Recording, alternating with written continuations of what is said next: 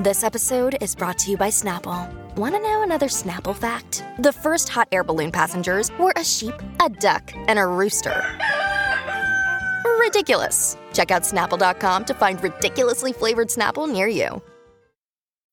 When you need mealtime inspiration, it's worth shopping Kroger, where you'll find over 30,000 mouthwatering choices that excite your inner foodie. And no matter what tasty choice you make, you'll enjoy our everyday low prices, plus extra ways to save, like digital coupons worth over $600 each week. You can also save up to $1 off per gallon at the pump with fuel points. More savings and more inspiring flavors make shopping Kroger worth it every time. Kroger, fresh for everyone. Fuel restrictions apply. You're listening to the Rock and Roll Heaven podcast with LD and TJ. Can you dig that, baby?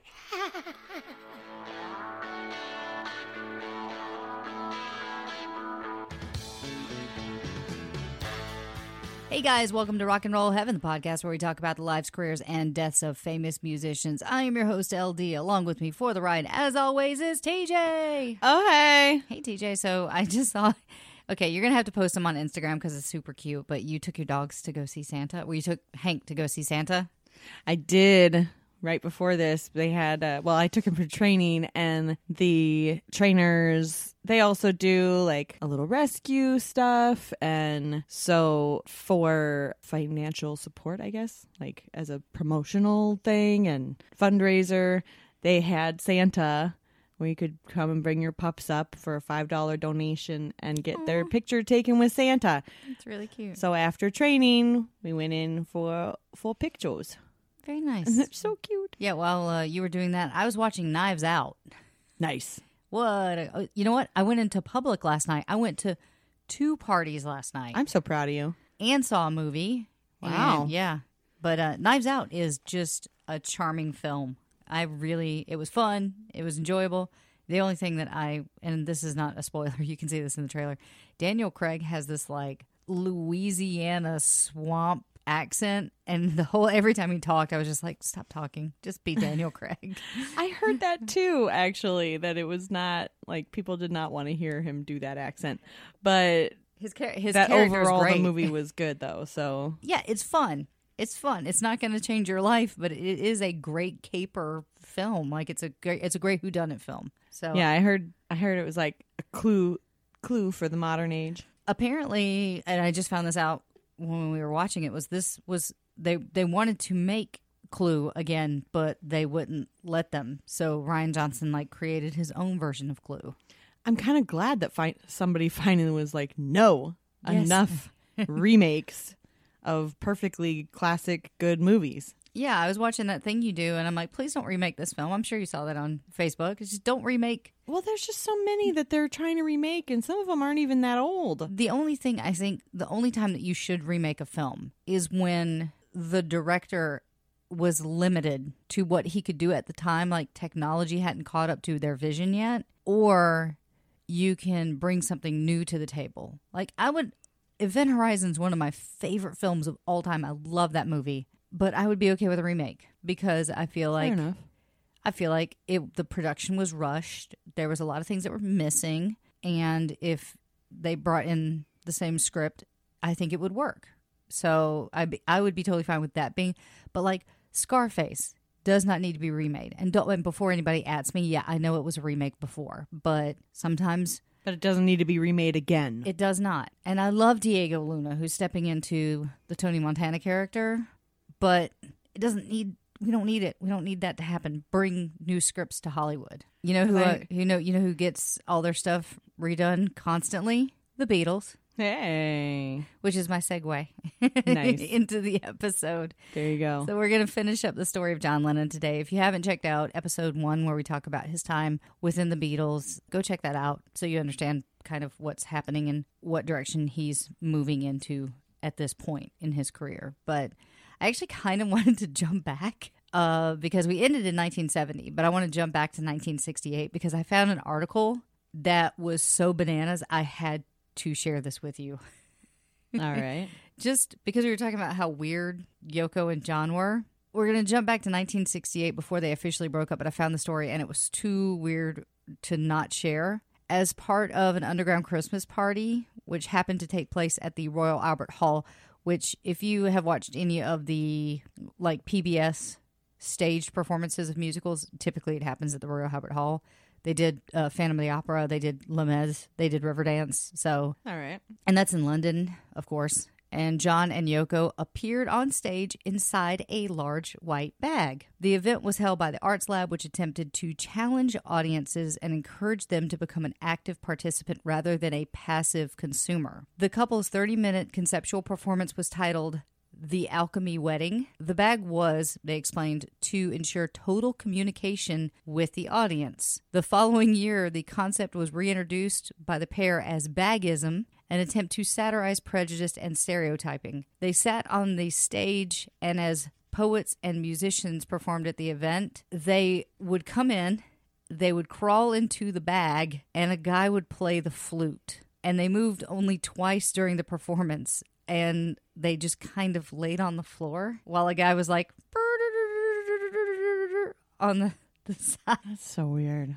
I know. So 60s, man. so they people paid to go to a theater and watch John Lennon and Yoko Ono crawl into a bag and move like twice while there was a guy playing a flute and some poetry happening. Uh, uh, uh, I got nothing. During the performance, a protester actually ran on stage holding a banner about the British and government's involvement in the Nigerian Civil War that said, Do you care, John Lennon? Do you care? And then he yelled at the couple. And I'm not sure if that was part of the performance or not. At this point, it could be. it could have been. Yeah. and though he had left the Beatles behind, he did not abandon music. In 1970, here's something else Lennon and Ono went through primal therapy with Arthur Janov in Los Angeles. It was designed to release emotional pain from early childhood, and the therapy entitled Two and a Half Days a Week with Janov for four months. He actually wanted to treat them longer, but they didn't feel like they needed to continue, and they returned to London. And I think basically it just means screaming. I can actually see that potentially working. I don't know if you've heard about this or if I've told you about this because I really uh, was very interested in this and may try it at some point. But there is a, a trend out there, a, a new form of yoga coming to the table called rage yoga. I've seen YouTube videos on this. and I'm I'm super curious about it. I'm very interested because instead of it being like zen and I mean, let's face it, I like yoga and everything, but it's a little out there sometimes. Bougie. Yeah, it can be. It can be basic and down to earth and helpful, but it also can be very bougie. And there's only a billion forms of like the goat yoga and Hot yoga. hot yoga and happy hour yoga where they actually do the yoga at like a brewery or something while you're but so the rage yoga kind of has a drinking factor sometimes but it's like they're playing metal and you're like primal screaming and like getting out your rage and your stress and your anxiety through this And I can see It how that would really help because sometimes you just want to scream. Oh yeah, sometimes you just need to scream and at least that gives you an appropriate outlet of like, "Oh, I'm supposed to scream here." Ha. Yeah. So Lennon's debut solo album, John Lennon slash Plastic Ono Band, it was received with praise by many critics, but its highly personal lyrics and stark sound limited its commercial performance. Critic Greil Marcus remarked, John's singing in the last verse of God may be fi- the finest in all rock. The album features songs like Mother, which Lennon confronted his feelings of childhood rejection, which included the lyrics Mother, you had me, but I never had you. I wanted you, but you didn't want me.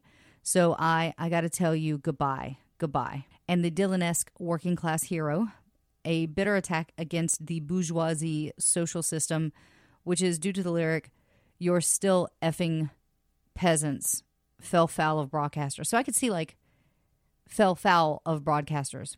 So I can see why it wouldn't have much commercial appeal because you can't play that stuff on the radio, Right. which cuts out your audience by a lot. There's, the- I mean, you just can't. It was the same thing that Queen encountered with Bohemian Rhapsody. Was would that have commercial appeal being you know seven minutes long? Right. I mean, honestly though, it's open. It opened a lot of doors, and things got longer in in that time frame. But also, I don't know. Pearl Jam made it work for them. They couldn't really get a lot of radio play because their lyrics were too dark and naughty. Yeah, but Derek Jeremy did end up getting a lot of radio play when I was Jeremy growing did. up. I was surprised. yeah, which I mean, the the theme of that is just super dark, but Yeah. Uh, in January 1971, Tariq Ali expressed his revolutionary political views when he interviewed Lennon, who immediately responded by writing Power to the People. In his lyrics to the song, Lennon revised non confrontational approach he had espoused in Revolution, although he later disowned Power to the People, saying it was born out of guilt and a desire for approval from such radicals as Ali. Lennon became involved with Ali in a protest against the persecution of Oz magazine for alleged obscenity. Lennon denounced the proceedings as disgusting fascism, and he and Ono, as Elastic Oz Band, released the single "God Save Us" slash do the Oz and joined marches in support of the magazine. So you can actually see now that he's blending his activism and music together. He's becoming I think I think he's actually okay with being less commercial because he's now saying what he wants to say and talking about what he wants to talk about. Well, and he had a huge career on the commercial end too. I think that for a lot of artists, there comes a point where it's like, okay, I'm not as concerned in this moment at being super commercial as long as I can say my piece regarding this. Especially that time, that time frame was very highly charged, very political time. So, Oh yeah, and you have this is when you have people like you know Sam Cooke doing a change is going to come, and there are the marches, and there you know all of this is happening. The '60s and early '70s were that political, the big political push, and just because he's doing his political stuff, he does know that he needs to be more commercial to open himself up to a wider audience, and so that's actually reflected in what I'm about to talk about this time. He actually adopted a more accessible sound for his next album, Imagine, which is, I mean, I know that you don't like the Beatles, but you cannot deny the cultural impact of Imagine. Imagine wasn't the Beatles. Imagine was John Lennon. So, do you like John Lennon? I'm confused. Meh. I mean, I don't. I honestly, I think the only John Lennon song I probably know is "Imagine," which, you know, was fine. Mm. Okay. It definitely the impact and the message is strong, so I appreciate what he did there. Yeah. Rolling Stone reported that it contains a substantial portion of good music, but warned of the possibility that his posturing will soon seem not merely dull, but irrelevant. The album's title track later became an anthem for the anti war movements, while the song How Do You Sleep was a musical attack on McCartney in response to lyrics on Ram that Lennon felt McCartney had later confirmed were directed at him and Ono. So, I mean, like, even back then, they were kind of making diss tracks. Well, yeah, as long as this has been a business, they've had diss tracks. like, come on, I think- somebody's gonna because you can't not if you're an artist that also writes your own music you can't not let the things that are in your life be reflected within within that.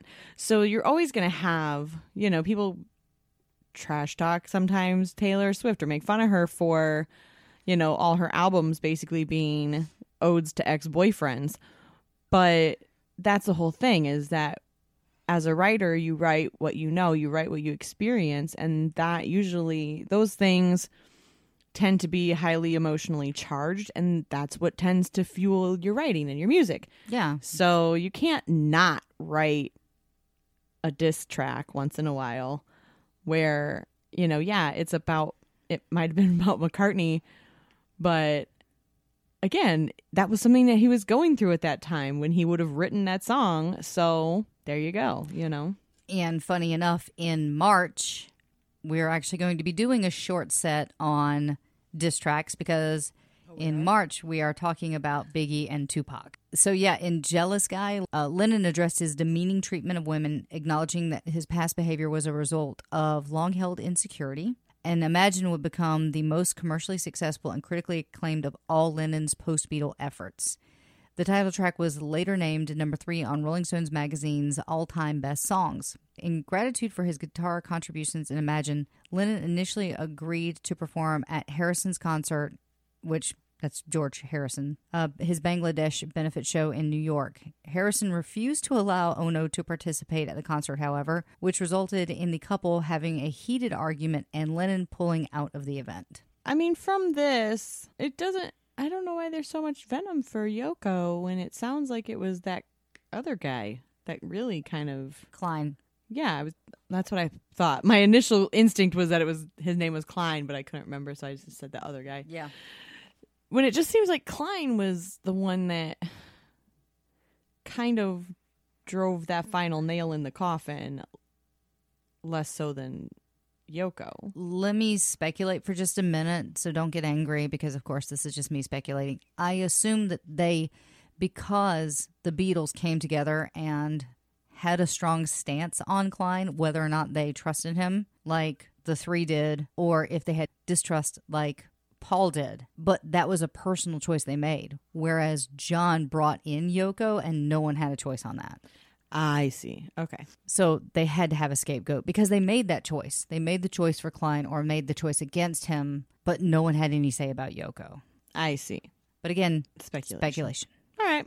Um, so something cool about the uh, piano that he wrote the song "Imagine" on is actually on exhibit in the Artist Gallery of Musical Instruments in Phoenix, Arizona. So would you say that's a fun fact? I would say that's a fun fact. However, I end the episode with fun facts because the ending is just depressing. Um, also, did you know that the same piano to write the Beatles' Hey Jude is the exact same piano that Freddie Mercury wrote Bohemian Rhapsody on? Fun fact.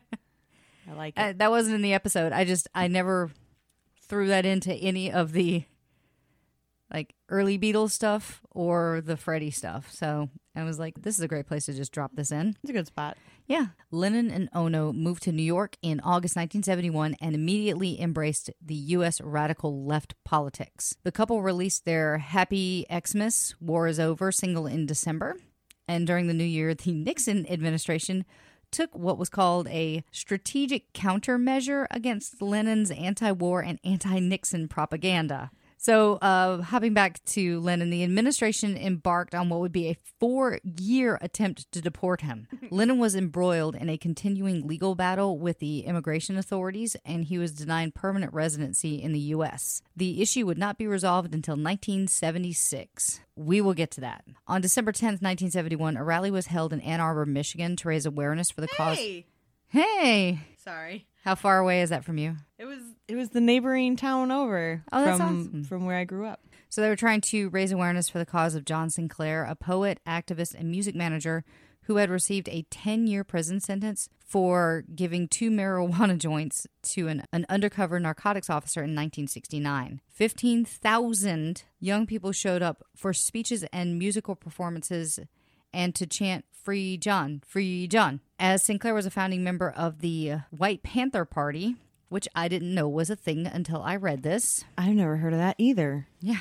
It's a militant counterpart of the Black Panthers. And he was on the radar of law enforcement, and the FBI secretly monitored the rally to see who made an appearance. The Freedom Rally turned into a greatest hits of the radical movement. Speakers included Jerry Rubin, Bobby Seale, Allen Ginsberg, and Ed Sanders. And as for the musicians, it was it might have seemed more like the rally already drew pretty exciting talent, which was Stevie Wonder, Bob Seger, and a ton of other people. But there was the most famous couple in the world at the time, which was John and Yoko. The New York Times reported John Lennon, a former Beatle, and his wife, Yoko Ono, flew from New York and appeared for 10 minutes at about 3 a.m. when the arena was filled with a cloud of marijuana smoke coming from a thousand marijuana cigarettes that were passed from person to person. Every time I read that, I'm like, my goodness, surely he's got a marijuana cigarette. Well, it was a long time ago. They were marijuana cigarettes. You know what marijuana cigarettes do to kids, right? Nope. They'll be all manner of criminal. Of what? All manner of criminal. Uh okay. I just like doing that voice. Clearly. I should be a 1930s radio announcer. Watch out for that Hitler, kids. He's a bad egg. It was Mr. Lennon's first major public appearance in the United States in two years. He performed several new numbers, one dedicated to the Attica Rebellion. Attica, Attica, Attica. and the other to the struggling Northern Ireland. Uh, and I think I get to this, the Bloody Sunday. Yeah. oh man. The last number, which brought wild applause, was a song that was dedicated to Sinclair. Sinclair was released from prison within days, but unbeknownst to Lennon, the FBI took particular note of his remarks and his singing. It was essentially the beginning of the American government's involvement in Lennon's life, wrote the website Ultimate Classic Rock. Not only did the FBI put Lennon under surveillance, that was just the beginning. There was a steady, aggressive effort to deport Lennon from the United States. And yeah, an initiative that reportedly had the approval of Richard Nixon. Over the next five years, the U.S. gathered the the FBI gathered some 300 pages of information on John Lennon. The FBI released a heavily blacked out or redacted pages of the Lennon FBI files, including one that was in response to John Ware's Freedom of Information request.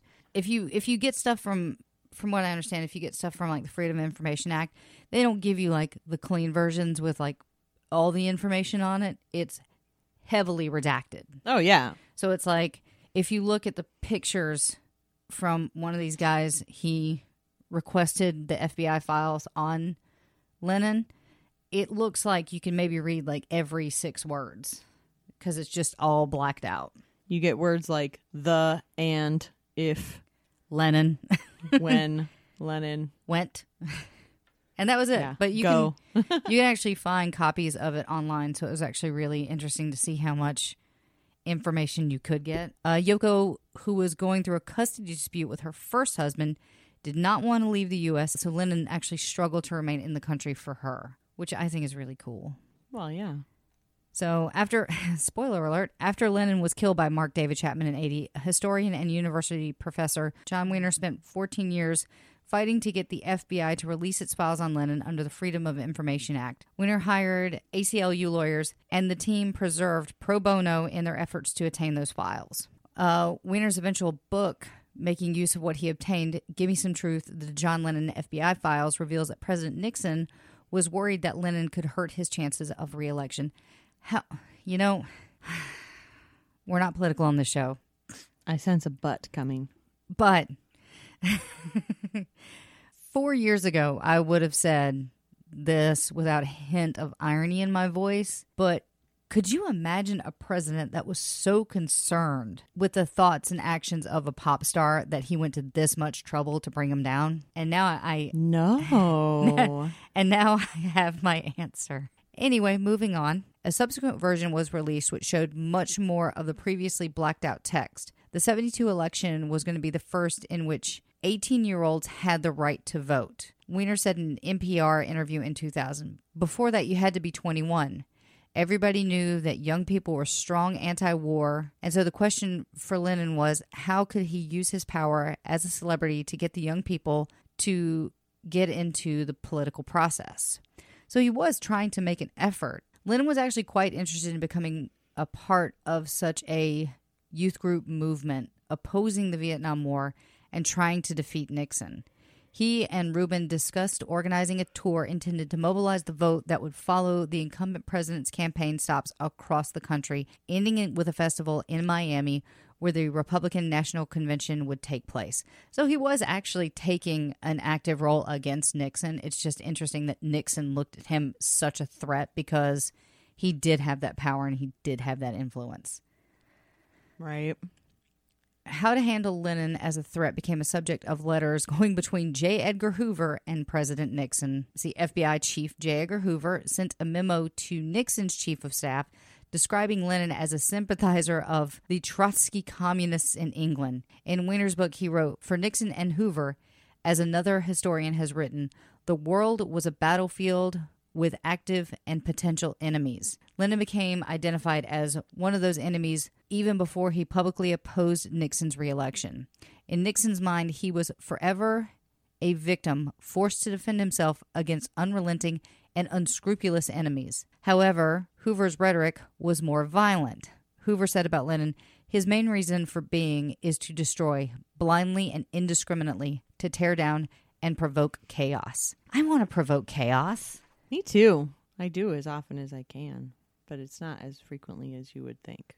So the way that they actually tried to neutralize John Lennon was to threaten him with deportation because I guess at that time he had a visa because he was working because he was recording stuff, but I don't think he had his green card. So he technically wasn't a legal US citizen. Right. On March 1st, the Immigration and Naturalization Services delivered a letter to the Lennons requesting that they leave the country within two weeks or face deportation hearings. They used Lennon's 1968 marijuana possession, a misdemeanor, as the reason for the deportation. Wiener told NPR for much of 1972 and 73, Lennon was under an order to leave the country within 60 days. He had a very talented group of legal help, and they kept going under those, they kept getting those deadlines extended and extended. Hoover actually died in May 1972. Up until that point, hassling Lennon actually remained a priority. Wasn't there other stuff you could do, Hoover? Yeah, it's not like you're the head of the FBI. Oh, wait, you are. Yeah. And your biggest priority was to get, Get rid of Lennon? Get Lennon deported? Like, Yikes. I know you're getting old, but maybe reprioritize. There was a lot of people mobilizing to support him, but really it wasn't until after Watergate and Nixon leaving office that Ford the you know the, the Ford administration immigration services finally agreed to grant Lennon his green card on a very narrow legal ground said the author so for 2 years he was under a 60-day order to leave the country almost continuously so because he had such a good legal team, that 60 days kept getting extended, kept getting extended, kept you know kept getting extended. So finally Nixon has the Watergate scandal and then all of a sudden guess what's not a priority? Getting reelected Or or, or chasing out Lennon. yeah. Guys, so strange what people get fixated on. Like, you know, super fixated on this stuff. That's just the challenge Yeah. of it all. Lennon received his green card eventually, but the FBI and government targeting under Nixon did succeed at one of their goals. Lennon decided to withdraw from Rubin's plans to demonstrate against Nixon and work to get youths registered to vote because it was too dangerous to his fight to stay in the country. So, in one sense, they did succeed in doing something. So he did back off, but it this is like the early roots of kind of MTV's Rock the Vote Right. was use your celebrity to get these people into office and i think it still happens today Well, no, that definitely does happen. I feel like, I don't know. I'm Well- going to back off that. Too much political. yeah but I'm, I'm i mean blanket statements you know we do listen to celebrities and we do listen to what their opinions are and i i think Yeah, if we is- feel like we can relate with that person, then we tend to be swayed by them.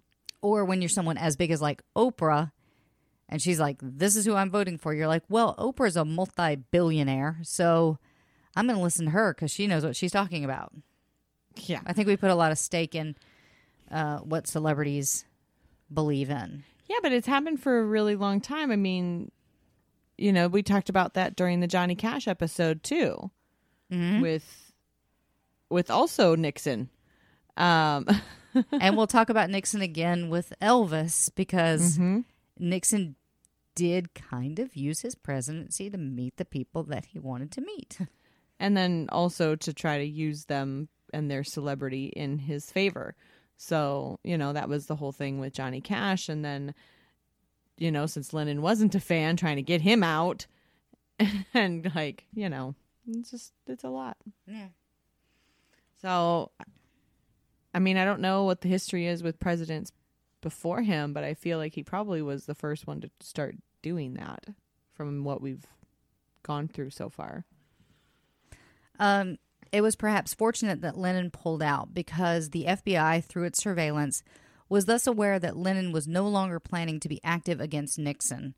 One of the government's previous plans was an ominous act to have someone waiting for Lennon in Miami, and should he have gone there during the Republican National Convention. So, the way that they write this, they say that the plan was an ominous act to have someone waiting for Lennon in Miami should he have gone there during the Republican National Convention. I'm wondering what that person would have done. After learning of his change in tactics, the FBI too changed its plans. Was the FBI planning to set up Lyndon in a drug bust? Which could have also been super That ominous. Could have been that too. Yeah, could have been that too. I mean, it could have been anything from a simple like restraint, like restraining him from attending, or Deporting you know, him deporting him, drug bust, arrest. through the Freedom of Information Act, the author was able to see the disturbing document. There is a memo from J. Edgar Hoover to the head of the Miami office that suggests if Lennon could be arrested on possession of narcotics, would he become more immediately deportable? Because Lennon did not go to Miami, nothing was done.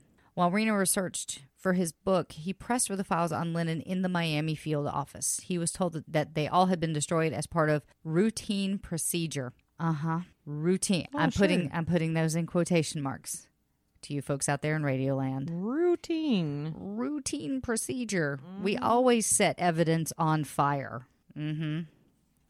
Yeah. I mean, I do. You don't do that?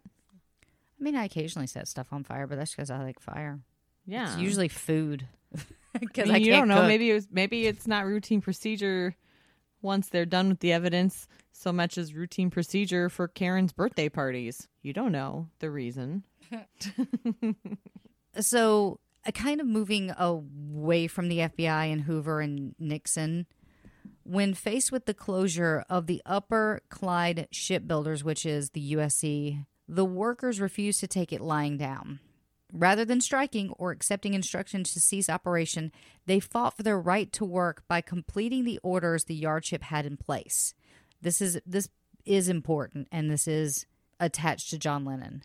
The women and men worked without payment from their employers with the support of the community near and far. It sent a powerful message to the the conservative government who had decided that the yard must close. The struggles of these men and women were capturing the hearts and the minds of people far and wide. Many famous names lent their talents and time to the cause. And to help spread the message of the hope for the working class people that unity creates strength, there were letters from around the world and donations to the Workers Fighting Fund. And so basically, John and Yoko were really moved by the fact that these people without pay were con- they were continuing to fight for their right to work that they still had a job to do. And so John and Yoko donated a ridiculous amount of money to the cause. And at this point they're starting to put their money where their mouth is. All right then. following the Bloody Sunday incident in Northern Ireland in 1972, in which 14 unarmed civil rights protesters were shot dead by the British Army. Lennon said that given the choice between the Army and the IRA, who were not involved in the incident, he would side with the latter. And that, that says a lot. Lennon and Ono wrote two songs protesting British presence and actions in Ireland for their Sometime in New York album titled The Luck of the Irish and Sunday Bloody Sunday. Yeah, so U2 would go on to write a song with the same title but completely different. In 2000, David Shayler, a former member of Britain's domestic service, MI5, oh, I love Mission Impossible, uh, suggested that Lennon had given money to the IRA, although that was swiftly denied by Ono. Biographer Bill Harry records that following Bloody Sunday, Lennon and Ono financially supported the production of the film The Irish Tapes, a political documentary with a Republican slant. The people have the power. All we have to do is awaken that power in the people. The people are unaware. They're not educated to realize that they have the power. The system is so geared that everyone believes the government will fix everything. We are the government. And that was a quote by John Lennon. According to FBI surveillance reports and confirmed by Tariq Ali in 2006, Lennon was sympathetic to the International Marxist Group, a Trotskyist group formed in Britain in 1968. However, the FBI considered Lennon to have limited effectiveness as a revolutionary as he was constantly under the influence of narcotics. So, like, they're basically like, eh, is he really that much of a threat? Because he's on drugs a lot. nice. I mean, apparently Bob Marley was a problem and he smoked a lot of weed. Truth. So much so that the CIA gave him cancer, right? Exactly. Through his shoes. if you guys didn't listen to our conspiracy theory episode, that was that was one of the conspiracy theories that the CIA killed Bob Marley because he could be a major influence on political points. Sometime in New York City was recorded as a collaboration with Ono and it was released in 1972 with backing from the New York band Elephant's Memory. A double LP, it contains songs about women's rights, race relations, Britain's role in Northern Ireland, and Lennon's difficulties obtaining a green card. So I would say this is probably the one that is mostly about his life. Like he wrote this kind of they say write what you know and that's what Lennon did. The album was a commercial failure and was maligned by critics who found its his political sloganeering heavy-handed and relentless. The NME review took the form of an open letter which Tony Tyler derided Lennon as a pathetic aging revolutionary. That's harsh. In the hmm. US, Woman is the I'm not saying this word of the world was released as a single from the album and was televised on the 11th of May on the Dick Cavett show. Many radio stations refused to broadcast the song because of that racial slur in the title. Lennon and Ono gave two benefit concerts with Elephant's Memory and guest in New York in aid of patients at the Willowbrook State Mental Facility. Oh my God. Willow, oh, the Willowbrook. Do you know anything about Willowbrook? Nope. Okay, so before he tried to open up Al Capone's vault, Geraldo Rivera snuck into the Willowbrook Asylum and found the the entire asylum in deplorable conditions. People were like naked on the floor. They were filthy. They were covered in their own filth. They were underfed. Some were left in total darkness. I mean, it was it it's honestly, you know me. And I think our audience knows me. I can take a lot. Creepy stuff doesn't bother me. I had nightmares about this documentary. It is terrifying. And I it, I think it lends to the fact that like the the footage is super grainy and the voiceover is it sounds old, but to see these people in these conditions is just awful. And you, Ew. can, yeah, you can find that documentary. I think it's Remembering Willowbrook. But if you look at if you look up Geraldo Rivera Willowbrook on YouTube, you can find the whole uh, the whole documentary online. And I was just disturbed by that documentary. So it's interesting that he was actually trying to aid the patients there. So it was staged at Madison Square Garden on the 30th of August, 1972, where it was a full length concert, which was rare because usually he'd play like 10 to 20 minutes. After George McGovern lost the 1972 presidential election to Richard Nixon, Lennon and Ono attended a post election wake held in New York at the home of activist Jerry Rubin. Lennon was depressed and got intoxicated, and he left Ono embarrassed after he had sex with a female guest. Ono's song Death of Samantha was inspired by that incident. So, party, drunk, extramarital affair, all in one night. Well, all right then. Yeah. While Lennon was recording Mind Games in 1973, he and Ono decided to separate. In the ensuing 18 months apart, which he later called his Lost Weekend, was spent in Los Angeles and New York in the company of May Pang. Mind Games, credited to the Plastic U.F. Ono Band, was released in 1973. Lennon also contributed I'm the Greatest to Starr's album Ringo, released that same month. In 1973, Lennon contributed a limerick called Why Make It Sad to Be Gay to Len Richmond's The Gay Liberation Book. I thought this was funny because this is a fun fact. Fun fact. Once he went on a liquid diet that lasted over a month as a result of gastric flu. He was on a only liquid diet for 40 days and he read numerous cookbooks during this time to quench his hunger. So literally That is the opposite for me. If I'm hungry, I can't go digging into my cookbooks to figure out like my meal plan. I need to eat first. that's my biggest. It just makes me more and more and more hungry. that makes me Okay, so you know I was working on a cooking show at one point where it was just all pies. Right, right. And I think at one point I grabbed Will by the throat and just said, If you don't get me a pie, I will hurt you. So I couldn't even, like, I was just scrolling through Instagram at that point and eating three meals a day. So I can't imagine going 40 days without food and just looking at pictures of them. I would have punched through a wall. Well, yeah, because especially cookbooks make them all look super, Oh, super special and fancy and like it. Well, food porn. It's a It's a thing. for a reason. It's a thing.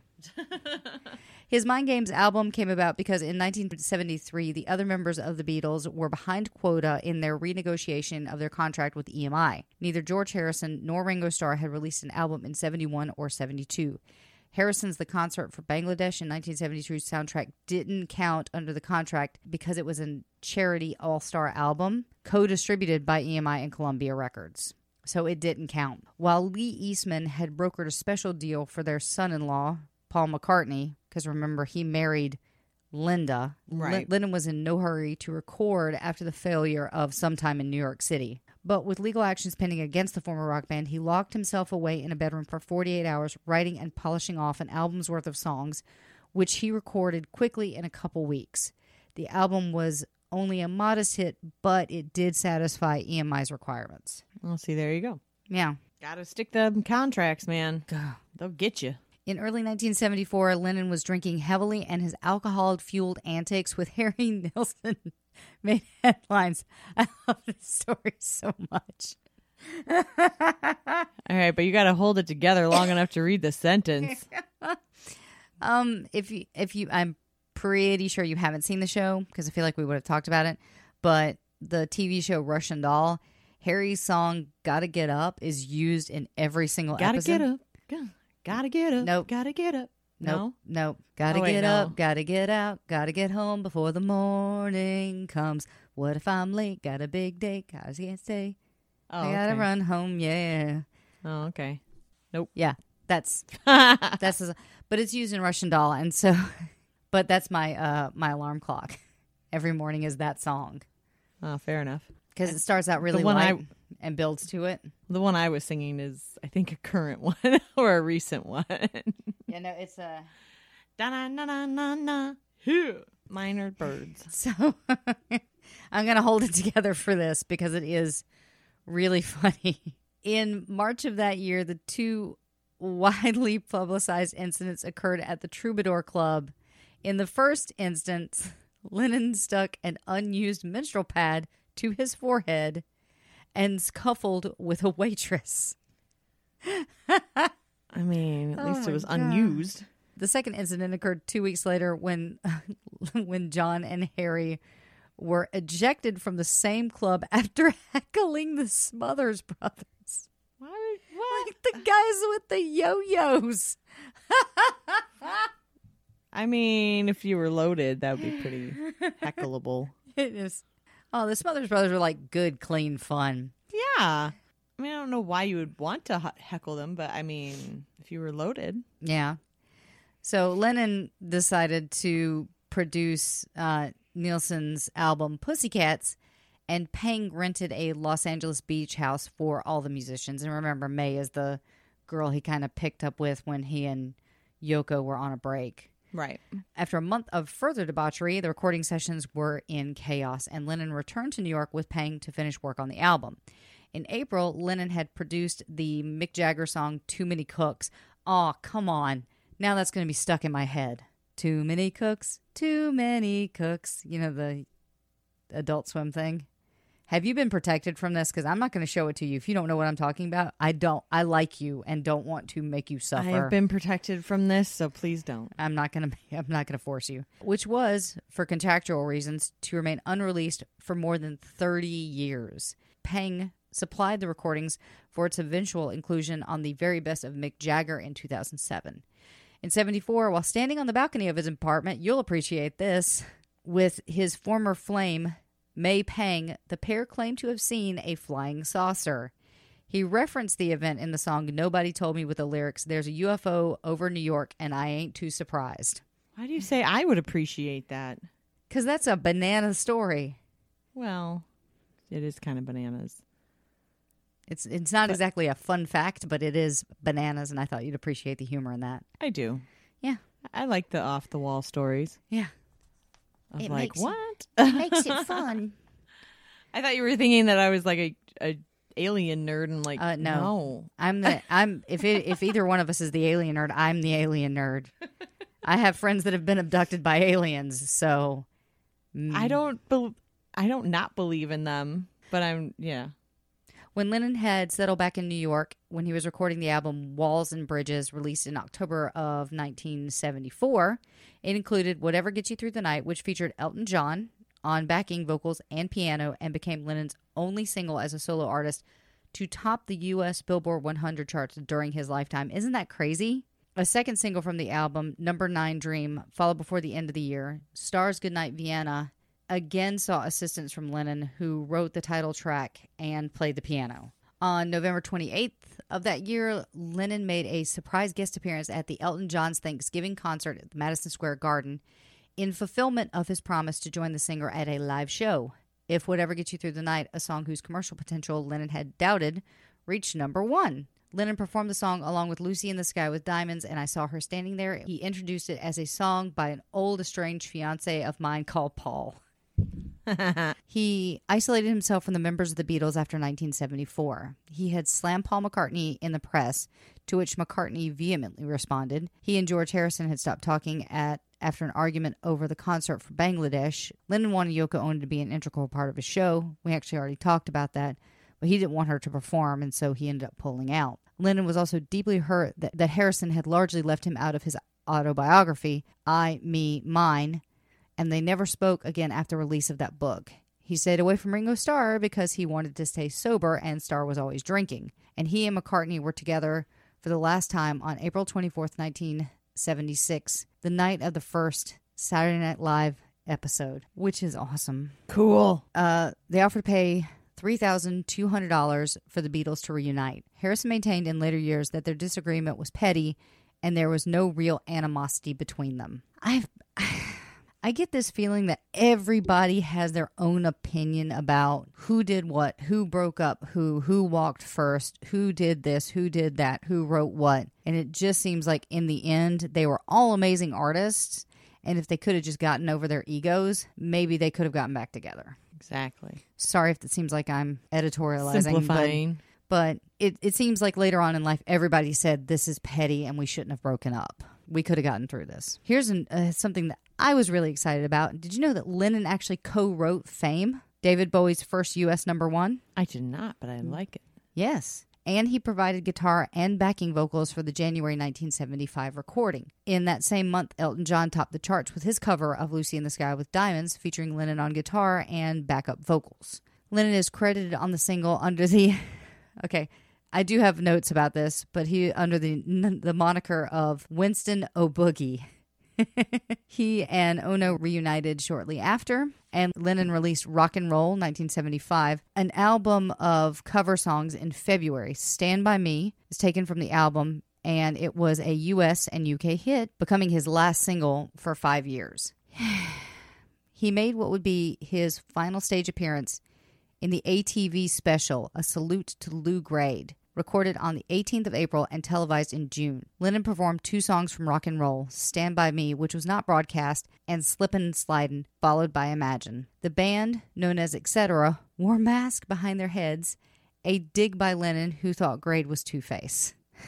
Uh, During the struggle to obtain his green card, Lennon was also struggling with his relationship with Ono, so we're kind of bopping back and forth. The two essentially separated for over a year, and Lennon even moved out to California to live with the former secretary, May Pang, with whom Ono had encouraged him to begin a relationship. So did they have an open relationship? That's my my question because I know Ono was aware that he was having, you know, extramarital affairs. It was just was that okay or was it encouraged? I know you don't have an answer, but yeah, I was gonna say, uh, I don't know. I'm just wondering out loud. Seemed like they're very free spirited. Yeah. So we talked about how he referred to that as his lost weekend, but that was fueled by drugs and marked by aggressive behavior from Lennon. So he actually once tried to strangle Pang. Jeez. I would say, yeah, that's violent. Yeah, just a little. Mm-hmm. By Lennon's absence, Ono realized that she needed him in her life. That's sweet. She ultimately came to blame society's pressures and not him, telling Playboy, John was a fine person. It was society that had become too much. I'm thankful to John's intelligence. He was intelligent enough to know that this was the only way he could save our marriage.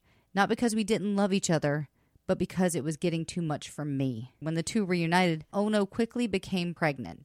She gave birth to Sean Lennon, and for those who are keeping score, that is child number two. First one was with Cynthia Powell, which was Julian, and we don't really ever hear about him. And actually, Sean was born on John's 35th birthday on October 9th, 1975, which is crazy to think that he's only four years older than me. That's for me, I don't know that it seems like a different time. So when Sean was born, there was this massive change in Lennon's life where he had been an absent father to Julian. He was a doting father to Sean, giving up music and instead spending his time as a house husband. Lennon also began spending time with Julian again during the 1970s. Julian visited New York and Lennon taught his first son guitar techniques. Which, if I'm Julian, I'm pissed. Well, he's at least making an effort to be a dad at this point to him. Yeah. And And- that just sucks that it's prompted by your other son. Well, I think there was a conscious shift in his life where he he went off and he did his lost weekend thing and now he's coming back to be a better father and a better husband. Right. So, I mean, he quit music to be with his kids. Yeah. And now both of them are artists in their own right. So, I think they both have albums that are out. So, I mean, at least he's trying to pass on something to them, which I think I think it just shows a big shift in his character that now he is moving to change. Right. Lennon began what would be a five year hiatus from the music industry, and during that time, he later said he baked bread and looked after the baby. That's so cute. And he devoted himself to Sean, raising at 6 a.m. daily to plan and prepare his meals and to spend time with him. He wrote Cookin' in the Kitchen of Love for Ringo's Starr Ringo's Retro Grove. That is a very weird word. I'm sorry. Performing on the track in June for what would be his last recording session until 1980. One small thing about Sean, he didn't actually know that his father was a Beatle until he saw Yellow Submarine on TV. So he grew up not realizing. I mean, the thing is, Sean was five when his father was murdered. So I don't think that he got the concept of. Oh, yeah, that makes sense. yeah, I don't think he understood the concept of fame or who his father Really was, was. and what impact he had had on society. Right. I mean, I don't know if I could grasp that when I was five. But then you see a, cartoon of someone who looks vaguely like your father, and that's when you connect the dots. I mean, that's gonna that's got to be mind blowing when you finally understand that impact. Right. Before embarking to Japan in summer of 1977, he actually enrolled in a six week Japanese course at Manhattan's Berlitz Language Center. They went to a small village, and I'm going to mess this up because I cannot speak Japanese. I know how to say I love you. In a village called Karuzawa. It's about an hour from Tokyo, and it's everything that I looked up about it. It's just this great place to get away. Um, and it's not too far. Like it's a kind of village, and it's an hour from Tokyo. So if you need to get to the city, you can. And you know, you if you want to get away, this is. What, I kind of look at this as Palm Springs to L.A. Okay. So like you have the hustle and the bustle of the city, but if you if you want to like go into the suburbs and you know relax and find cute stores and nice little shops, like that's where you would go. That's that's kind Okay. of the parallel I can draw Yeah. from what I know. John and Yoko often stayed at the Mampei Hotel, specifically room 128. So if you ever want to follow in the steps of John Lennon, stay in room 128. Its rustic charm and old-fashioned rooms appeal to the couple. The hotel boasts its royal milk tea, which was actually the singer's favorite drink. Um, but basically, they went there. I looked up as much as I could to try to find out why he went to Japan, but I there there wasn't really a reason to go. They just went. Okay. So I'm sorry I couldn't find that answer for you guys, but he actually formally announced his break from music in Tokyo in 77, saying, We have basically decided, without any great decision, to be with our baby as much as we can until we feel we can take time off to indulge ourselves in creating things outside of the family. During his career break, he created several series of drawings, and I'm sure you've seen some of these drawings, they're pretty darn famous and drafted a book containing a mix of io- autobiographical material and what he termed to be mad stuff, all of which would be published posthumously. For five years, Lennon focused on domestic life, but by 1980 he felt the tug of an artistic muse again. He began writing songs, recorded an album, and officially re entered the music scene with the release of Double Fantasy in the fall of 1980. John Lennon was back. Boom. If you want to know the flip side of what we're going to be talking about in just a few minutes, not sponsored, but last podcast on the left did a great breakdown of who Mark David Chapman was and what he was doing prior to the assassination. Last podcast on the left has a great episode on Mark David Chapman, but he is not a musician, so we're going to talk about the musician part of this. Well, all right then. Lennon emerged from his five year interruption in music recording in October of 1980 when he released the single Just Like Starting Over. The following month saw the release of Double Fantasy, which we just talked about, which contained the songs written during a June 1980 journey to Bermuda on a 43 foot sailboat. The music reflected in John Lennon's fulfillment in his newfound stable family life. Sufficient additional material was recorded for a planned follow up album, Milk and Honey, which was released posthumously in 1984. Double Fantasy was jointly released by Lennon and Ono very shortly before his death. The album was not well received and drew comments such as Melody Maker's indulgent sterility, which I think means, well, the rest of that is a god awful yawn. So it was Yikes. stale, stagnant, and made you sleepy. Lennon's last act of political activism was a statement in support of the striking minority sanitation workers in San Francisco on the 5th of December 1980. He and Ono had planned to join the workers' protest on December the 14th. In the days leading up to Lennon's murder, his killer, Mark David Chapman, lived the life, and that was in his words, of J.D. Salinger's Catcher in the Rye. The narrator, Holden Caulfield, That explains it all. there's been That a he's trying to be Holden Caulfield. there's a lot of murderers that gravitated toward Catcher in the Rye. Go figure. I couldn't even finish that book because of the narcissistic ravings and rantings of Holden Caulfield. Uh, funny thing, idiot. I love reading. I love reading. I just picked up like six new books. Love reading. Never read Catcher in the Rye. No, I made it halfway through because it is, you know, was so highly touted. That I'm like, okay, well, I will read it because it is a classic. Uh, fail. Holden Caulfield is arguably one of the worst characters ever written. Fight me. I don't care. But it's truth. Fair enough. Okay, so we're about to do something that we really haven't done on this show before, but it's so incredibly well documented that I thought it might be interesting to deliver this to you guys, which is a timestamp of the last day of John Lennon's life. So I just thought this would be really interesting to do. Um, two months after Double Fantasy was released, Lennon and Ono headed to the recording studio to work on one of the new songs he had written. Lennon was in good spirits on the morning of the 8th, but sadly his life would be tragically cut short before the day's end. So I'm going to give you guys a timeline of his final hours in detail. And uh, before I start this, can I just say the building that they lived in, the Dakota, is a creepy place. Have you ever seen the Dakota? Nope. Uh, did you ever see Rosemary's Baby? Nope. Okay. You should see Rosemary's Baby. It's a classic. But the Dakota is really interesting because I watched a documentary on the Dakota and uh, it's where Rosemary's Baby takes place, but like one of the owners was killed, like one of the original like creators of the building was killed and it's now such an exclusive building that people like Madonna and Billy Joel have been refused units in the place. So, I mean, this is, Jeez. yeah, this is an exclusive place. This is one of the fanciest places. And I think it overlooks Central Park. Like it's super close to Central Park.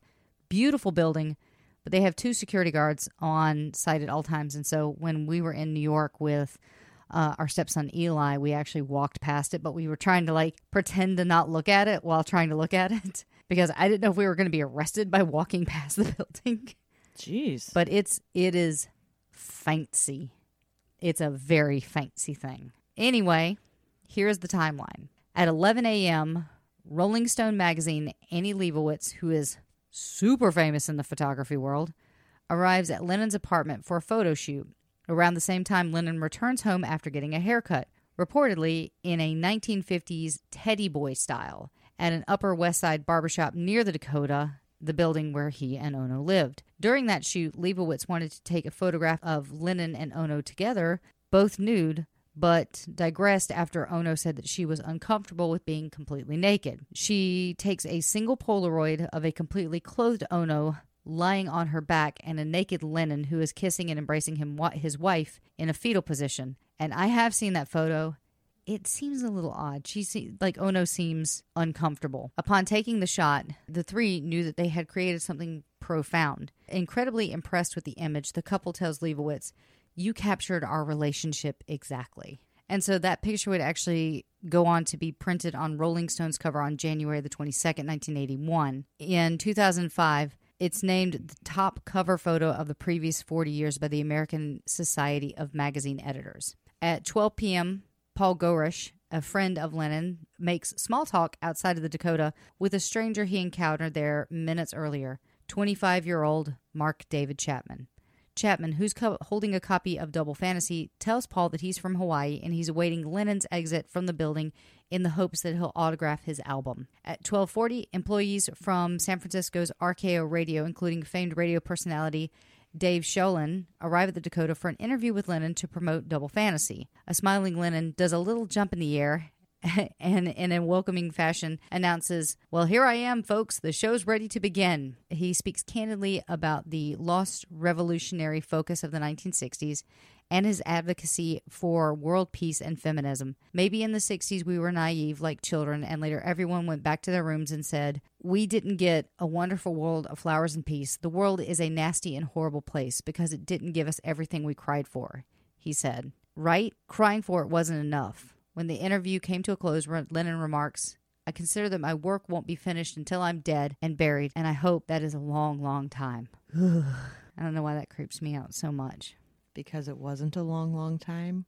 Uh, no, it's about five hours. Exactly. During the interview, his son Sean, accompanied by nanny Helen Seaman, returns home after spending time on Long Island. 4:30 p.m. Lennon and Ono have exited Dakota with the RKO radio crew and are awaiting a ride to take them to to the Record Plant studio in Midtown, where they plan to work on a new single, "Walking on Thin Ice." During this time, Chapman, his double fantasy copy still in hand, approaches Lennon and extends the album to him. When the former Beatle asks the stranger if he wants him to sign it, Chapman nods timidly, standing there, and a camera in hand, Goresh takes a photo of the two men. One of the last photos ever taken of John Lennon was him signing the album of the person that is about to assassinate him. Like, how. So messed up.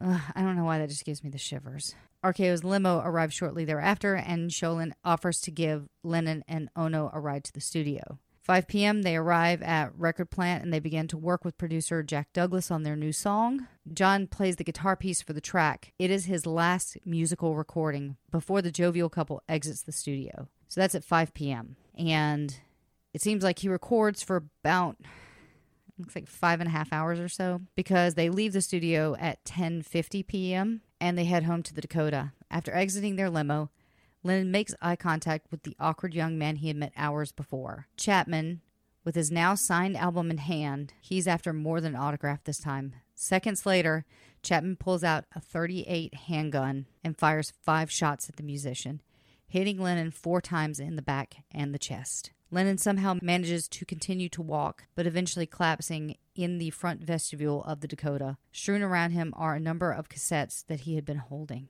A terrified Ono enters the building screaming John has been shot. Seconds later, building worker Jay Hastings alerts the police. Officer Steve Spiro arrives at the scene within minutes, and Lennon is taken to Roosevelt Hospital near Central Park on 59th Street. Sorry, super hard just knowing. When they got out of the car, Sean was with them, like their son was with them. at one point with the nanny. And because this photographer knew the nanny from being there for so long, because like these people like hang out at the Dakota for Right. a chance to meet John and to talk to him. And apparently he become kind of pally with some of these people.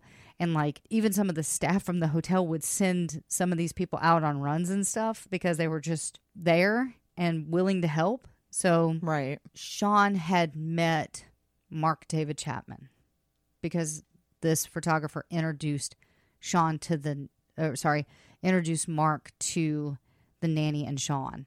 And he actually talked to Sean. So gross. So creepy. And when he shot Lennon, he sat down on the curb, pulled out his copy of Catcher in the Rye, and just started reading it. Didn't try to run, didn't try to hide. He, from what I've read and heard, I think what he thought, like his mental state was that once he killed John Lennon, John Lennon would disappear and he would disappear. Like legitimately, like thought that they would be sucked into the pages of Catcher in the Rye, if that makes any sense. So weird. So, and that's that's some of the stuff I've heard and I've read was that was what he that that is the mental state that he was in during the assassination. So, but again, there are podcasts that just solely focus on Mark David Chapman and if you're really interested in finding out about who he was and what led him to that, check those check those out. Okay, so at 11:15, Dr. Stephen Lynn was the emergency room physician who received Lennon at the ER that night. Lennon was shot a few minutes before 11 p.m. that night. When he arrived after being brought in by the police, he had no pulse and was not breathing. Dr. Lynn and two other doctors and a nurse worked on Lennon for 15 to 20 minutes in an attempt to revive him. As a last resort, Lynn cut open Lennon's chest and attempted to uh, manually heart massage, like you know when they reach in and just try to massage the heart to try to restore circulation. But he quickly discovered that the damage to the blood vessels above and around Lennon's heart from the through and through gunshot wounds was too great. Dr. Lynn soon gave up and pronounced Lennon dead on arrival at 11:15. But the TOD has also been recorded as 1107 by some unknown sources. I just thought I'd throw that in there. In response to Lennon's wounds and medical treatment, Lynn later stated in reports that if Lennon had been shot this way in the middle of the hospital's operating room with myself and a whole team of surgeons ready to work on him, would not have survived his injuries. So that tells you how bad he was, like how how traumatic the injuries were. After doctors in the Roosevelt emergency room spent several frantic minutes trying to save Lennon, Ono is approached by the head ER doctor. He informs her that the medical staff was unable to resuscitate her husband, and Lennon was officially pronounced dead. Ono was hysterical for several minutes after. She refused to accept or believe what I told her, Lynn recalled in a 2005 interview with the Washington Post. For five minutes, she kept repeating, It's not true. I don't believe you. You're lying. After regaining her composure, Ono asked Lynn to wait to publicly announce the news so that she could tell Sean. ABC's Howard Cosell was the first to break the news that Lennon had died, interrupting a Monday night football game between the New England Patriots and the Miami Dolphins. Cosell also announced that a special edition of Nightline would air 30 minutes after the game, providing additional information on the musician's death. Crowds began to show up at the Dakota, singing Lennon's songs and carrying signs in his memory. No funeral was held. Instead, Ono had his body cremated and scattered his ashes in Central Park. The location is now Strawberry Fields, a memorial dedicated to Lennon that is visited by legions of fans each year. And I should say, and I think I have it in my notes, is that that's per this article that I read that she spread it at Strawberry Fields. That's actually just kind of a rumor. Nobody actually knows what happened to his remains because Yoko took them and told no one. I assume I don't blame her. I assume that Sean and Julian probably know what happened to him, but the public doesn't know. So, and I think it's better that way. I agree. That's something very personal. Yeah. Like, that's something that should not. Sorry, I don't think it should be shared with the world. I think that that at that at that moment of someone's death, it becomes a very private, personal thing. And because of what she chose, I think she kept something for herself. And I think that was beautiful that she just chose not to tell anyone. John Lennon's public life was dedicated to art and the promotion of peace. While his private life was quite a bit more complicated and dramatic, there is no doubt that he holds a special place in the lives of the people that grew up with him and his music, as well as his children and grandchildren of those baby boomers who have come to love his music and his legacy. A groundbreaking musician and experimental artist, Lennon turned his private pain into beauty for the world.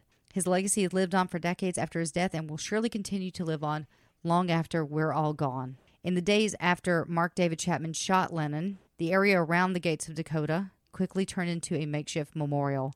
The killing was shocking not only for its senselessness, but Lennon had managed to escape the many other pitfalls of stardom. He'd beat the rock and roll life.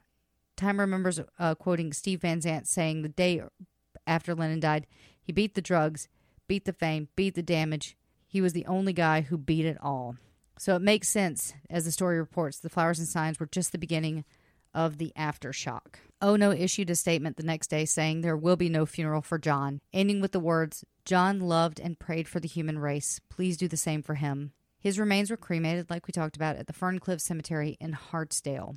Chapman avoided going to trial when he ignored his attorney's advice and pleaded guilty to second degree murder and was, was sentenced to 20 years to life. And I think he's still in prison, and I think he will stay in prison until Yoko dies. Why do you think that he won't be in there till after she dies? I mean, he might, but the I, it's the same thing with like the Manson women. I think as long as Sharon's sister Debbie is still alive, none of them will get out of prison. As long as you have somebody that is part of that person's life fighting for Fighting for you to stay in there. yeah, is fighting for you to stay in there. I think that gives them more of a reason to keep him in there. Yeah. So I think it's like this. I think it's literally the same thing as the Manson girls. Is like as long as someone's there fighting, they'll stay in prison. I'd be surprised if Sean didn't pick up that mantle even after, you know, heaven forbid, when Yoko passes. I'd be surprised if he didn't pick it up because that man fooled them all and talked to him. And I'm sorry, but I don't know how someone murders or assassinates your father after having talked to their son. Like, gross. I'm gonna go out on a limb and editorialize. I don't think Mark David Chapman was in a very good headspace. Mm, probably not. So I'm going to guess no. Yeah. In the weeks following the murder, Just Like Starting Over and Double Fantasy topped the charts in the UK and the US. In a further example of public outpouring of grief, Imagine hit number one in the UK in 81, and Happy Xmas picked, peaked at number two. Later that year, Roxy's music cover version of Jealous Guy, recorded as a tribute to Lennon, was also a UK number one. Ringo Starr flew to New York to see Yoko. George Harrison, shattered and stunned, went into his retreated home in Oxfordshire, England. Paul McCartney, who Lennon plainly loved and just plainly hated like a brother he had never had, said, I can't tell you how much it hurts me to lose him. His death is a bitter and cruel blow. I really loved the guy. Having no wish to contribute to the hysteria that always follows grief, such as a public mourning, McCartney, who has hired two bodyguards to protect himself and his family, said that he would stay at home in Sussex, England, even if there was a funeral, which there was not. Ono issued a statement inviting everyone to participate from wherever you are in a 10 minute silent vigil on Sunday afternoon. Uh, and the whole thing about Paul McCartney hiring bodyguards, John Lennon's team had been on him to hire bodyguards for weeks. And he was just like, I'll just take care of it later. I'll just take it. And he kept pushing it off and pushing it off. And I think two days before he was assassinated, uh, like part of his team was like, you have to get security. You have to start setting boundaries against these fans. Like you just can't wander out on the street. You're John Lennon. Right. And he was like, I'll just deal with it later. And and then this happened. So before that, it had been a week of tributes. Radio stations from New Orleans to Boston cleared their airwaves for Lennon and Beatles retrospectives. In Los Angeles, more than 2,000 people joined a candlelight vigil at Century City, and in Washington, several hundred crowded the steps of the Lincoln Memorial in a silent tribute that recalled the sit ins of the 60s. Record stores all over the country reported sellouts of the new Lennon Ono album Double Fantasy, their first record in five years, as well as backstock of Lennon's previous records. And then some of the reactions were beyond tragic. A teenage girl in Florida and a man who was 30 in Utah killed themselves, leaving notes that spoke of their depression over Lennon's death. I that is so incredibly sad. Paul McCartney wrote Here Today as a tribute to him. George Harrison remembered Lennon with his songs all those years ago which featured Ringo on the drums, Paul McCartney, and Linda McCartney on background vocals. He is referred in the works of several other musicians. Queen actually recorded a tribute to Lennon called Life is Real from their Hot Space album. And his death is a subject of the Chameleon song Here Today from their album Script of the Bridge. The Cranberry song I Just Shot John Lennon explored the days of his murderers. There was a song called Warm Wet Circle, which refers to the lyric like a bullet hole in Central Park from the I'm gonna mess this band's name up, but it's uh the Marillion and their album Clutching at Straws. His death is also referred to in the lyrics of the badly drawn boy song You Were Right and the Bellamy Brothers song Old Hippie. OAR wrote Dakota for their album, Stories of a Stranger in memory of Lennon. The Richie Sambora song Made in America references Lennon's death and addresses his legacy. Elton John recorded Empty Garden, Hey Johnny, Hey Hey Johnny for his 92 album Jump Up as a tribute. David Bowie also recorded the song Never Let Me Down, the title track of his 1987 album, as an homage to Lennon. And Bowie actually sang it in the style of Lennon as well as performing the mouth organ and whistling in a Lennon style. And that was all of the that that's just like a small sliver of the impact that John Lennon made on the world. And if I if I sat here and rattled off every instance where someone references John Lennon, TJ would literally assassinate me. Oh yeah, I just started looking for the Victoria's Secret Christmas album that, that I was looking for.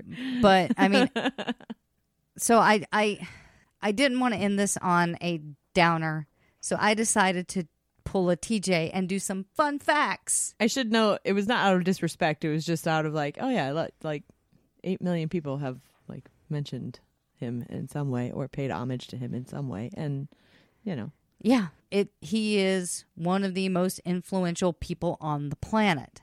So if I sat here and rattled off everything that he has influenced, we would not be able to take the nap that I have planned. yeah, naps are important. So I, I did want to end on a more fun and lighter note than the heaviness of losing one of the most influential figures of our generation. I was alive, so he technically is my generation. I was born a year before he was assassinated. So I was I was not alive. yes, So wait, so fun facts. by LD. Um, fun fact: he drank.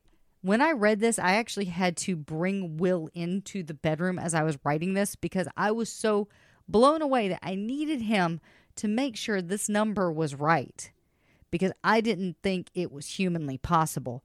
But he would drink 20 to 30 cups of tea or coffee daily. What? How did his heart not explode? Tea maybe Oh, man. if it's uncaffeinated. But 30 cups? 30 cups of tea. maybe they're small. How much do you pee? A lot. Um, You're just like constantly drinking. That is an IV. Like you're never not drinking tea. yes. An actor named Mark Lindsay Chapman lost the part of John Lennon in John and Yoko, a love story because he had a similar name as Lennon's killer. Chapman later portrayed Lennon in chapter 27. You know what chapter 27 is, right? Nope. It's the Jared Leto film about Mark Oh, David Chapman. Yeah. that guy. When Rolling Stone magazine launched in November of 1967, Lennon made the first cover in a photo from How I Won the War. Like, how cool is that? You're on the first ever issue of Rolling Stone, even though they've gone downhill lately.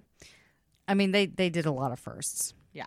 Speaking of first, the first instrument John Lennon ever learned how to play was actually the harmonica. Cool. Yeah. Uh, this was one of my favorites. I loved this.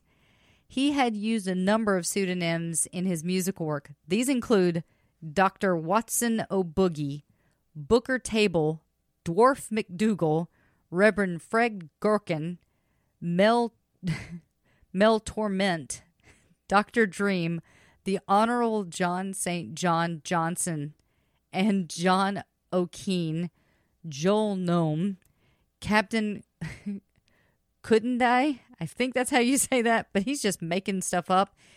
Dad and Winston Le- Winston Leg Thigh. Winston Leg Thigh. Um, my favorite is the Honorable John St. John Johnson or Dwarf McDougal. I mean, he's creative guy. That's for sure.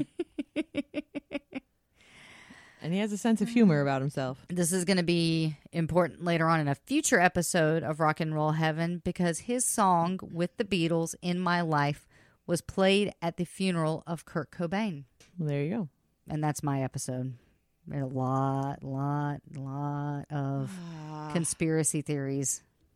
Okay. He was inducted posthumously into the Rock and Roll Hall of Fame as a member of the Beatles January 20th, 1988, and he was posthumously inducted into the Rock and Roll Hall of Fame as a solo artist in 1994. Um, he was voted as a solo artist as the 38th greatest rock and roll artist by Rolling Stone, and the Beatles were voted the greatest rock and roll artist of all time on the same list in that magazine.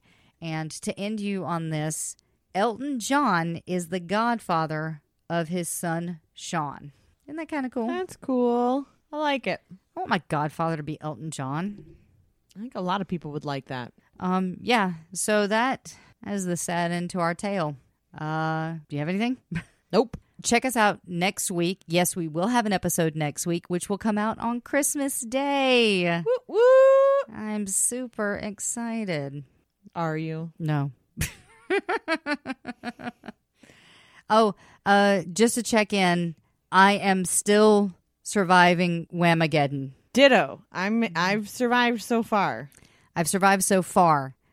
I was super worried last night because, you know, I don't go out in the public all that often, but I went to two parties and they didn't play the song. So I'm very happy. Now, Are they all still trying to survive Whamageddon too? Because that could be, play, have played into it. I don't know if they are or not. I don't even know if they knew about this kind of contest that's happening.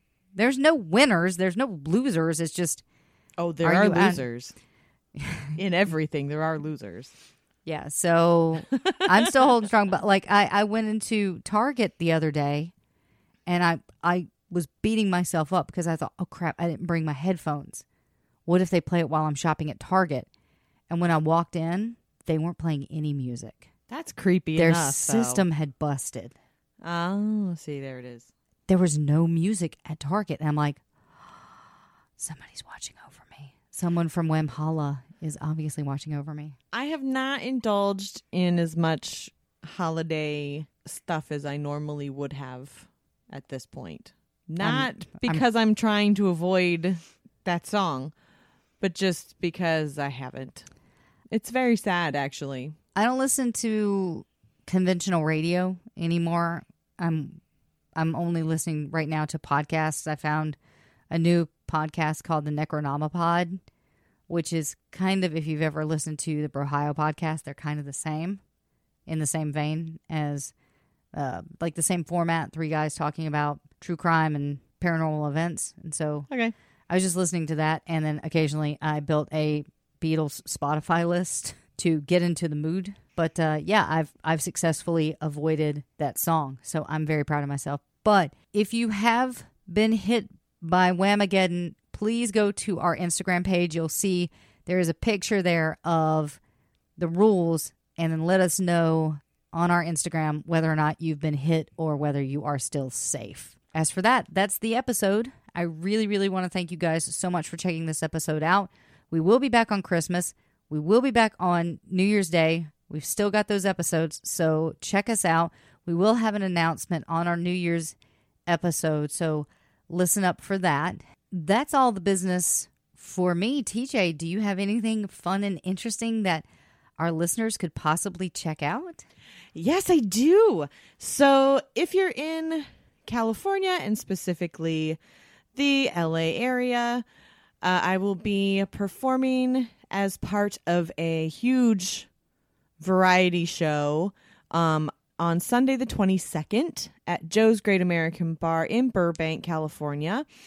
The night is going to be filled with fun music and comedians and magic and just a whole bunch of random stuff. I think we're planning to do maybe a, a we're looking at doing like a caroling sing along later on in the evening. But there's going to be a lot going on. Your price of entry is really simple. It is for charity. We ask that you either bring a grocery bag full of non perishable food items or a $10 donation at the door. All of this is going to benefit the HCHC Food Pantry in LA uh, to make sure that no one is going hungry this Christmas um, or holiday, I should say. Yeah, I hope to see you guys out. If you come out and I don't already know you, say hi. It'll be fun. Give us the location, time, and date So one more time. yeah, so again, that's that is Sunday, December twenty second at Joe's Great American Bar in Burbank, California. The night is going to start 6 p.m. cocktail hour, 7 p.m. showtime begins. And it's really kind of fun the way that they're setting it up is to be this like living room hangout vibe, but also with the variety show attached to it. Dress code is formal cocktail, festive holiday, Christmas character, or ugly sweater of your choice. That is a wide array of. Yeah, come as you are, but come festive. Um, Or- I am sadly not going to be there because I will be on an airplane headed to Florida, which I will not be performing at, but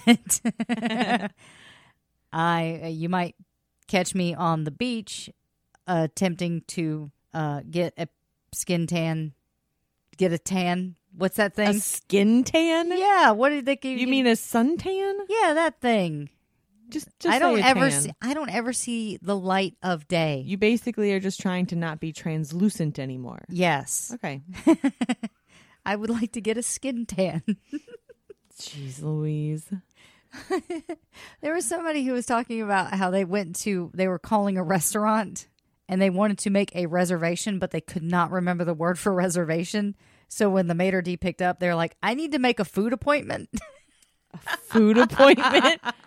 Man. That's a skin tan. That's Man. All right. We digress.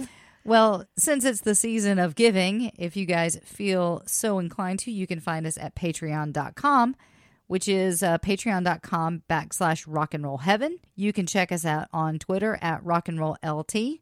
Our Facebook page is rock and roll heaven pod. Our Instagram is rock and roll heaven LT. And TJ will post pictures of her cute little boy Hank with Santa and a flyer for her event that's happening on the 22nd. So check that out. Also, check out the picture if you've been hit by Whamhalla. Let us know, or let us know if you're still safe from Whamageddon. I'm still not saying our website, or you can email us at rockandrollheavenlt at gmail.com. Other than that, thank you guys so much for checking this episode out. I hope you have a safe and happy holidays. We will talk to you again next week. TJ, Yeah. I want nachos. Can I have nachos? I really want nachos. Sure. Sweet. All right. Bye. Bye.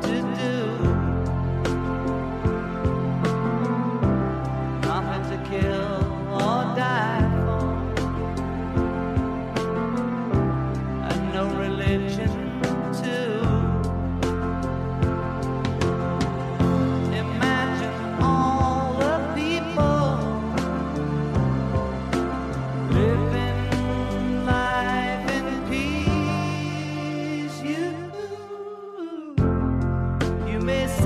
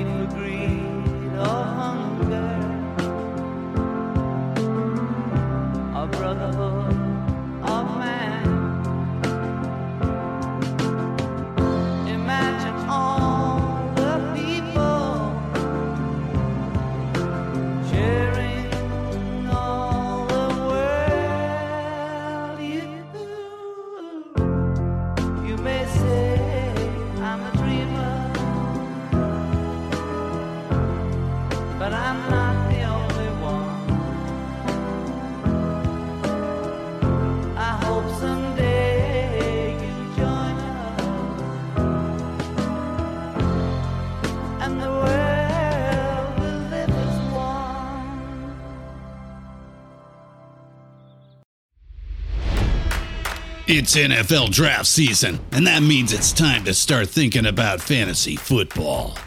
FantasyPoints.com features industry leading experts and prognosticators using proprietary hand charted data to help you score more fantasy points. FantasyPoints.com is the place to go for whatever kind of fantasy football you play. Whether you play fantasy football, daily fantasy sports, or do a little bit of everything, Fantasy Points has the meticulously researched content to guide you to victory. And why wait for the fall? Fantasy Points also covers the new spring football league, the UFL. Join the guru, John Hansen, Scott Barrett, Joe Dolan, and other massive names in the fantasy football universe with an exclusive offer. Use code Pantheon for 15% off any fantasy points package, including the all in package, with access to every article, tool, and data nugget that Fantasy Points has to offer. That's fantasypoints.com and code Pantheon for 15% off at Fantasy Points. Fantasypoints.com, code Pantheon. Score more fantasy points.